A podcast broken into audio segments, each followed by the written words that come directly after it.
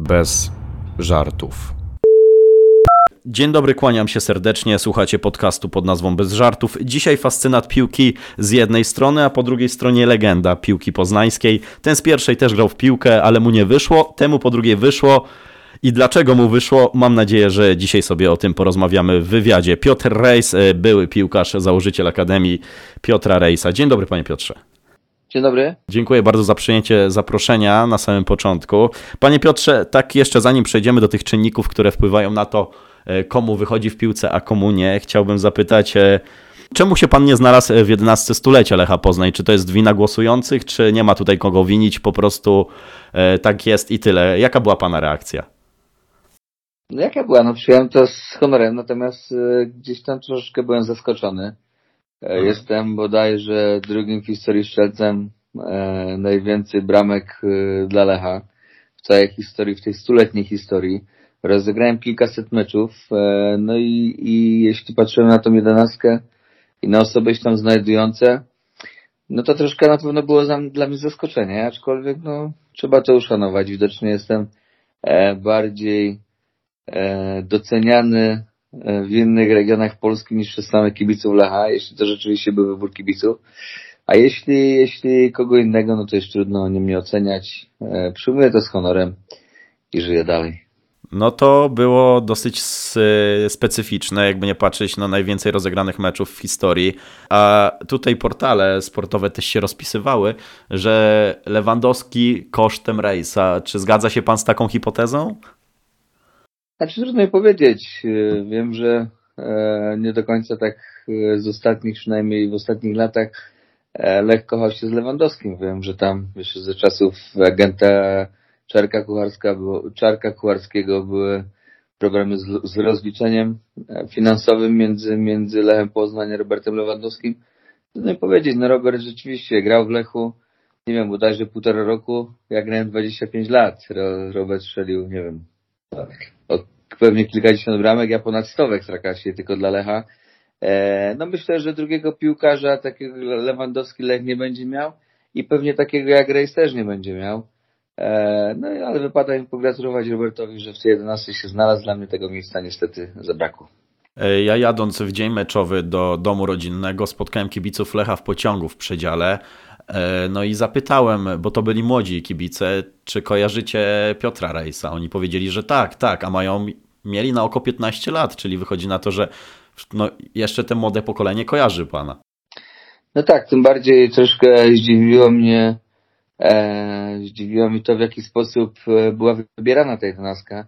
No bo wiadomo, że jeśli było to głosowanie tylko i wyłącznie kibiców, to na pewno łatwiej było e, dostać się zawodnikom z ostatniego pokolenia, niż, niż pokolenia wcześniej, czy, czy dwóch pokoleń e, wcześniej, e, więc e, troszkę to było dziwne, natomiast wybory zawsze mają to do siebie, że ktoś decyduje o ich regułach, ktoś je ustala i, i są takie, a nie inne. więc jest jak jest, no łatwiej było tym zawodnikom z obecnych czasów i kilka lat grających wcześniej niż tym na przykład sprzed 20 lat.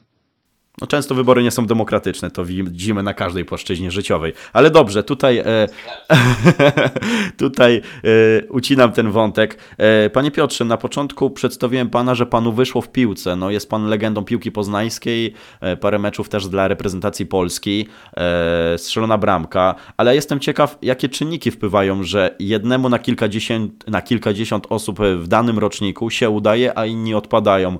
E, z czego to wynika pana zdaniem, biorąc pod uwagę też Pana doświadczenia? Od najmłodszych lat Pan reprezentował Lech Poznań.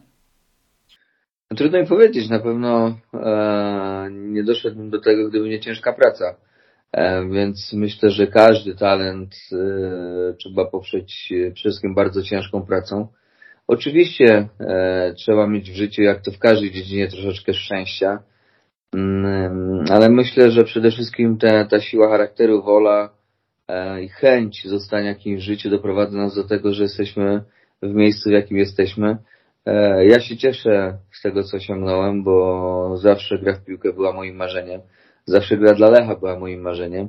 No i bardzo się cieszę, bo, bo te marzenia się moje spełniały. Zagrałem również w reprezentacji polskiej, zdobyłem króla strzelców w polskiej ekstraklasie. E, grałem w niemieckiej Bundeslidze. E, myślę, że gdybyśmy spytali się dzisiaj młodego chłopca biegającego za piłkę gdzieś tu pod blokiem, e, zarówno tego pięcio czy e, pięcio czy to myślę, że e, jakby każdy nam powiedział, że chciałby tyle osiągnąć w piłce, w piłce, co ja, to chyba pewnie każdy, każdy oczywiście e, bardzo by tego chciał. Mhm. A pamięta pan może taką chwilę, kiedy zdał sobie pan sprawę za młodu, jeszcze w trampkarzach, że rzeczywiście ma pan taką przewagę techniczną, kondycyjną, taką ogólnoczysto piłkarską e, nad rówieśnikami w swoim roczniku? Na pewno zawsze się wyróżniałem tym, że strzelałem bramki od, e, od hmm. pamiętnych e, początków, kiedy przyszedłem do Lecha. Natomiast nie ukrywam też, że na mojej drodze spotkałem wielu bardziej utalentowanych chłopaków, wielu kolegów o zdecydowanie większych możliwościach, większym talencie. Natomiast oni piłkarzami nie zostali, więc, więc e, nie ma nigdy jasnej reguły. Ja myślę, że dzisiaj patrząc na chłopców, którzy biegają e, na boiskach, trudno jednoznacznie ocenić, który z nich zostanie piłkarzem.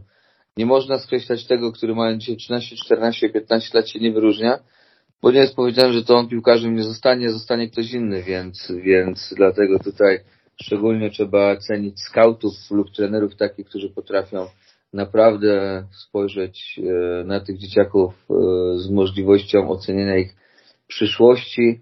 E, no i takich trenerów czy skautów bardzo, bardzo cenię, którzy dzisiaj potrafią już takie rzeczy zrokować. Nie jest to nigdy łatwe i, i nie jest to nigdy 100%, na 100% powiedziane, że ten akurat zawodnik będzie piłkarzem, a tamten nie. Wszystko jest e, jakby cały czas możliwe. To pan też prowadząc swoją akademię na pewno obserwuje tutaj e, e, potencjalnych Lewandowskich, potencjalnych zawodowych piłkarzy. Kiedy można powiedzieć, że jakby piłkarz już raczej nie ma szans osiągnąć sukcesów w zawodowej piłce? Jak nie zagra dla E, pierwszej drużyny danego klubu powyżej 18 roku życia, jak e, nie zadebiutuje e, już po 18, czy nie ma takiej reguły, takiej jasnej, zero-jedynkowej? No kiedy nie ma szans, to trudno powiedzieć, naprawdę to jest trudne do ocenienia. Gdzie mhm. ja widzę największe różnice w szkoleniu czy w ocenie młodych zawodników, to pierwsze takie zderzenie z rzeczywistością jest widać zawodników, którzy zdecydowanie lepiej wyglądają na mniejszym boisku i kiedy tylko przechodzą na, na grę, czyli powiedzmy z tego Orlika na duże boisko, e, zwiększa się przestrzeń na boisku, e, zupełnie inaczej sobie na tym boisku radzą, więc e, nie zawsze ci, co idealnie wyglądają na, boi na boiskach typu Orlik, sprawdzą się później na dużych boiskach. Na później największy przeskok to jest mimo wszystko między juniorem a seniorem. E, widziałem wielu młodych piłkarzy, którzy w wieku juniora e, naprawdę pokazywali nieprzeciętne umiejętności, ale ten największy krok, kiedy trzeba było zrobić, przejść do seniorów, tam nie dawali sobie rady. I trudno mi powiedzieć, czy było to zderzenie z tym, że naprzeciwko stawali już nie rówieśnicy, a zawodnicy kilka, czasami kilka, kilkanaście lat starsi. Eee, czy to miało wpływ, czy po prostu no, no jest to wtedy mm, największa różnica i ten naj, najtrudniejszy według mnie krok przejścia do, do, do piłkarskiej kariery. Znamy też takie historie jak Artur Jędrzejczyk, który y, grał w piłkę seniorską dziś chyba bodajże w piątej czy w czwartej lidze, a potem szybki transfer gdzieś do, do, do, do tej pierwszej ligi, a potem jakoś kariera jego się rozwinęła, a też bardzo późno zadebiutował, prawda? Są też takie wyjątki. E, no tak, zgadza się. Natomiast e, pewnie takich przypadków jest niemałe. Pamiętam w Lechu Jacka Dębińskiego, który mhm. też e, został tutaj wypatrzony w jakiejś którejś, nie wiem, czwartej czy piątej lidze, a później e, i to w wieku 16-17 lat, a później już e, przez większą część swojego życia grał nie tylko na najwyższych, najwyższym szczeblu rozgrywek krajowych, ale również zagranicznych, więc, więc tych przypadków pewnie, pewnie znajdziemy i takich. Więc to, co wspomnieliśmy na początku naszej rozmowy, no nie ma konkretnej reguły na to, jak zostać piłkarzem. Dobrze, panie Piotrze, e, o tych e, potencjalnych e, sukcesach w piłce nożnej, jakie osiągnąć jeszcze mam nadzieję porozmawiamy pod koniec, natomiast teraz chciałbym się chwilę skupić jeszcze na pana karierze, a dokładnie uderzyć tutaj w tony e, rocznikowe, e, rok 94 i 98 strzelił pan dla Lecha 50 bramek w 140 spotkaniach i to był potężny rozkwit kariery, który zaowocował transferem do Herty. Czy pan dzisiaj, mamy rok 2022, może stwierdzić, że kierunek Niemiec zachodnich e, był odpo odpowiednio obranym kursem na tamte czasy, czy skok raczej na głęboką wodę? Ja myślę, że odpowiednim, aczkolwiek e, kiedyś e, różnica między Polską a Niemcami, czy Polską Ligą a Bundesligą była zdecydowanie większa. E, wtedy różnica piłkarska była taka jak, jak, jak też między naszymi państwami. Wtedy były granice, nie było Unii Europejskiej, e, czasy zupełnie inne. E, dzisiaj są realia też zupełnie inne. Kluby są bardzo podobnie prowadzone, bardzo podobnie zorganizowane i również bardzo podobnymi budżetami finansowymi, więc tak jak mówię, wtedy ten skok był ogromny, dzisiaj przejście z Ekstraklasy do Bundesligi już takiej, takiego, takiego wrażenia po prostu nie robi. No ale też pan wtedy się spotkał z dużą konkurencją. No, kojarzymy takich zawodników jak Sebastian Deisler czy Seth Zilic, prawda? Y, to nie było łatwo przejść i konkurować międzynarodowo z piłkarzami takimi, takiej klasy, prawda? No, utalentowani ludzie. Pan coś mógłby opowiedzieć o tej konkurencji pomiędzy tymi zawodnikami? No na pewno ja spotkałem w Hercie, przychodząc do Herty, wielu bardzo dobrych zawodników. Zresztą z Hertą wywalczyliśmy trzecie miejsce w Bundeslidze, które później skutkowało grą w europejskich pucharach, w Lidze Mistrzów, e, tak. więc dla Herty były wtedy to złote czasy. E, w drużynie grało wielu reprezentantów e, swoich krajów, nie tylko Niemiec, ale również innych reprezentacji. Więc kiedy tylko następowała przerwa na reprezentację, zostawało nad raptem z dwudziestu kilku osobowej kadry bodajże siedmiu czy ośmiu na treningach. Więc, więc e, ta Herta wtedy była bardzo, bardzo mocna, zdecydowanie mocniejsza niż teraz. E, I chyba były to najlepsze i złote czasy dla Herty właśnie w okresie, kiedy ja tam po prostu grałem. Teraz tam gra Krzysztof Piątek. Pan moc, mocno też go wspierał, widziałem e, w internecie, żeby tutaj Hertę jako Polak znowu dumnie reprezentował. No furory tam nie zrobił i chyba tak szybko jak go poznali tak szybko chyba, że o piątku zapomnieli. Szkoda, bo, bo Herta kupowała go za kilkadziesiąt milionów euro i zdecydowanie więcej wyobrażała sobie po tym transferze. E, no niestety piątek Bundesligi nie zwojował i chyba ta liga włoska jest dla niego zdecydowanie lepszym wyborem.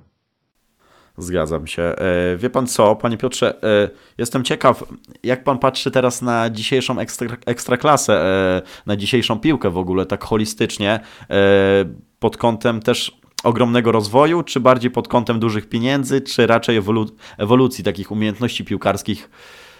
Co się tutaj oczami Piotra Rejsa zmieniło najbardziej? E, no bo pan w sumie jeszcze grał w 2013 roku, no ale to już zaraz będzie 10 lat i podejrzewam, że ta piłka coraz bardziej ewoluuje, ale na co pan zwraca największą uwagę, e, jeżeli chodzi o tą ewolucję?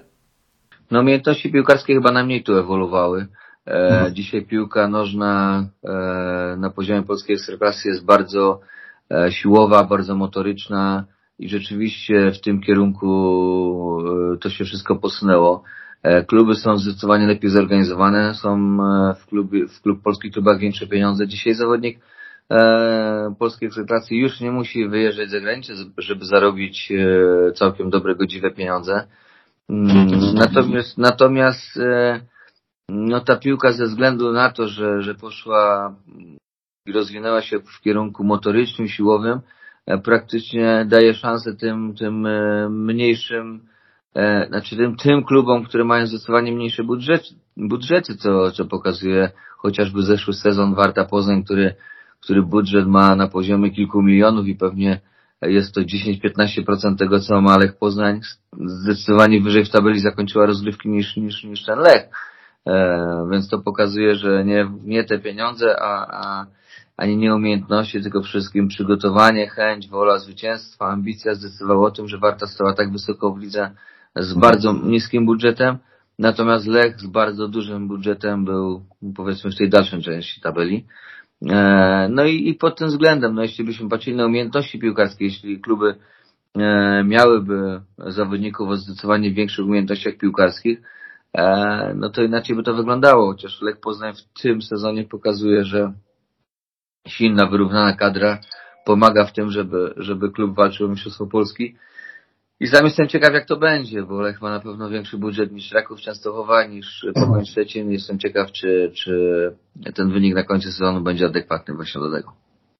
Mhm, czyli pan mówi, że najmniej pod kątem ewolucji e, umiejętności czysto piłkarskich, ale a co się zmieniło najbardziej? Może kwestie finansowe? Od razu mi się tutaj przypomina powiedzenie Zbigniewa Bońka, który powiedział, że e, piłkarze dziś e, zarabiają za dużo pieniędzy, że pensje zawodników z ekstraklasy powinny zostać obniżone o połowę. Pana zdaniem zmieniły się kwestie finansowe za bardzo? No czy za bardzo to trudno powiedzieć, bo to ocenia rynek i, i, i ci, co tyle płacą. Natomiast rzeczywiście, jeśli patrzymy na produkt, jakim jest polska ekstraklasa, to myślę, że zawodnicy zarabiają zdecydowanie za dużo. Przynajmniej na tą chwilę. Mamy tutaj w polskiej ekstraklasie sort albo zawodników sortu, no nie, powiedzmy nie pierwszego ani drugiego europejskiego. Jeśli już przychodzą nas zawodnicy zagranicznych klubów, to jest to e, najczęściej kierunek bałkański, czy od naszych południowych sąsiadów, może troszkę wschodni. Dzisiaj ciężko nam zobaczyć zawodników, nie wiem, z Francji, chociaż ostatnio często e, furor robią zawodnicy u nas z Ligi Hiszpańskiej, którzy wcześniej grali w trzecich, czwartych ligach e, tamtego kraju, no to właśnie świadczy o, o poziomie umiejętności piłkarskich. Jeśli trzecio, czwarto czy piątoligowy Hiszpan przyjeżdża, jest tu umiejętnościami zdecydowanie e, wyróżniającym zawodnikiem, no to właśnie to jest to, co wcześniej mówiłem o, o umiejętnościach piłkarskich.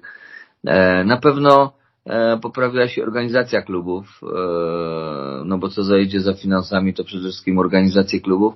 No i chyba co najważniejsze, co jest taką zdecydowanie większą różnicą od czasów, kiedy ja grałem, to przede wszystkim piękne stadiony, tak? Dzisiaj, dzisiaj w Polsce mamy piękne stadiony, naprawdę, których nie możemy nie możemy e, się wstydzić. Te stadiony są nowoczesne, typowo piłkarskie i zdecydowanie lepszy, lepiej ogląda się e, mecze na takich stadionach, aniżeli na tych, na których ja jeszcze grałem. To rzeczywiście infrastruktura tutaj zrobiła rewoltę o 180 stopni, nie da się ukryć. A jestem ciekaw, jak pan patrzy tutaj na ekstraklasę pod kątem też e, żywotności piłkarzy, no bo pan też dosyć późno skończył karierę, a teraz mamy taki rok, gdzie no, zawodowi piłkarze mogą jeszcze, tak jak przykładowo, no nie mówię o ekstraklasie, ale taki Buffon no, ma 42 lata, 43 e, i ten wiek się coraz bardziej rozszerza. Ibrahimowicz też nie jest pierwszej młodości. E, myśli pan, że ekstraklasa też być może w tą stronę będzie szła, że kariery będą się kończyć w wieku 45 lat za niedługo? Nie wydaje mi się, tym bardziej to, co mówiliśmy, piłka nożna, e, szczególnie tu na podwórku krajowym jest typowo siłowa, motoryczna, więc ciężko takim zawodnikom e, byłoby występować. E, no na pewno wspomniał tu Pan o gwiazdach e, piłkarskich.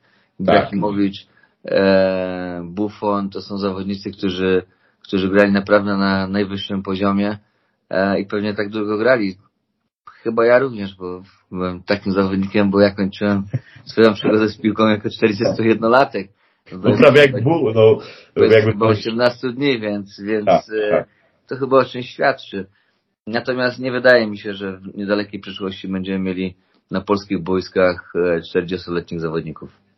Panie Piotrze, zaraz e, skończymy. E, ostatnie dwa pytania mam do Pana, bo widzę pewną zależność i tutaj muszę koniecznie o to zapy zapytać pomiędzy dziennikarzami sportowymi a zawodowymi piłkarzami, bo ci pierwsi często są niespełnionymi piłkarzami, rekompensują sobie taką platoniczną miłość do piłki i opisywaniem jej lub po prostu komentowaniem, a ci drudzy e, piłkarze zostają po zakończeniu kariery komentatorami, ekspertami w telewizji, w różnych kanałach sportowych. Pan poszedł w budowę akademii i ciekawi mnie wybór e, tego kierunku.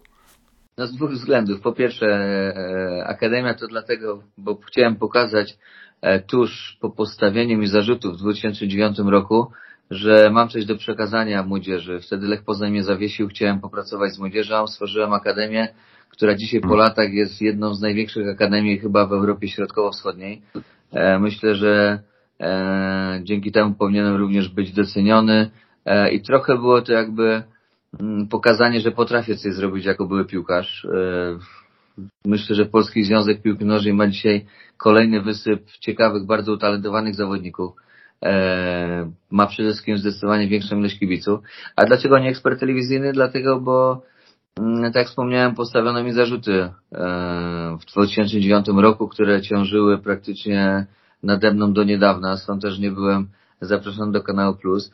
E, no niedawno otrzymałem e, wyrok e, zakazu dwóch lat pracy w sporcie i roku w zawieszeniu na trzy lata, mm, ale nigdy czynu korupcyjnego mi nie, mi nie udowodniono, a karę dostałem za to, za taki zwany czyn pośredni, czyli że miałem wiedzę, że mogło dojść do, do, do sprzedania meczu, natomiast nie poinformowałem odpowiednich wtedy służb i, i stąd też e, ten wyrok. E, no nigdy nie, nie naplułbym swoje środowisko, nigdy też nie, nie byłbym konfidentem.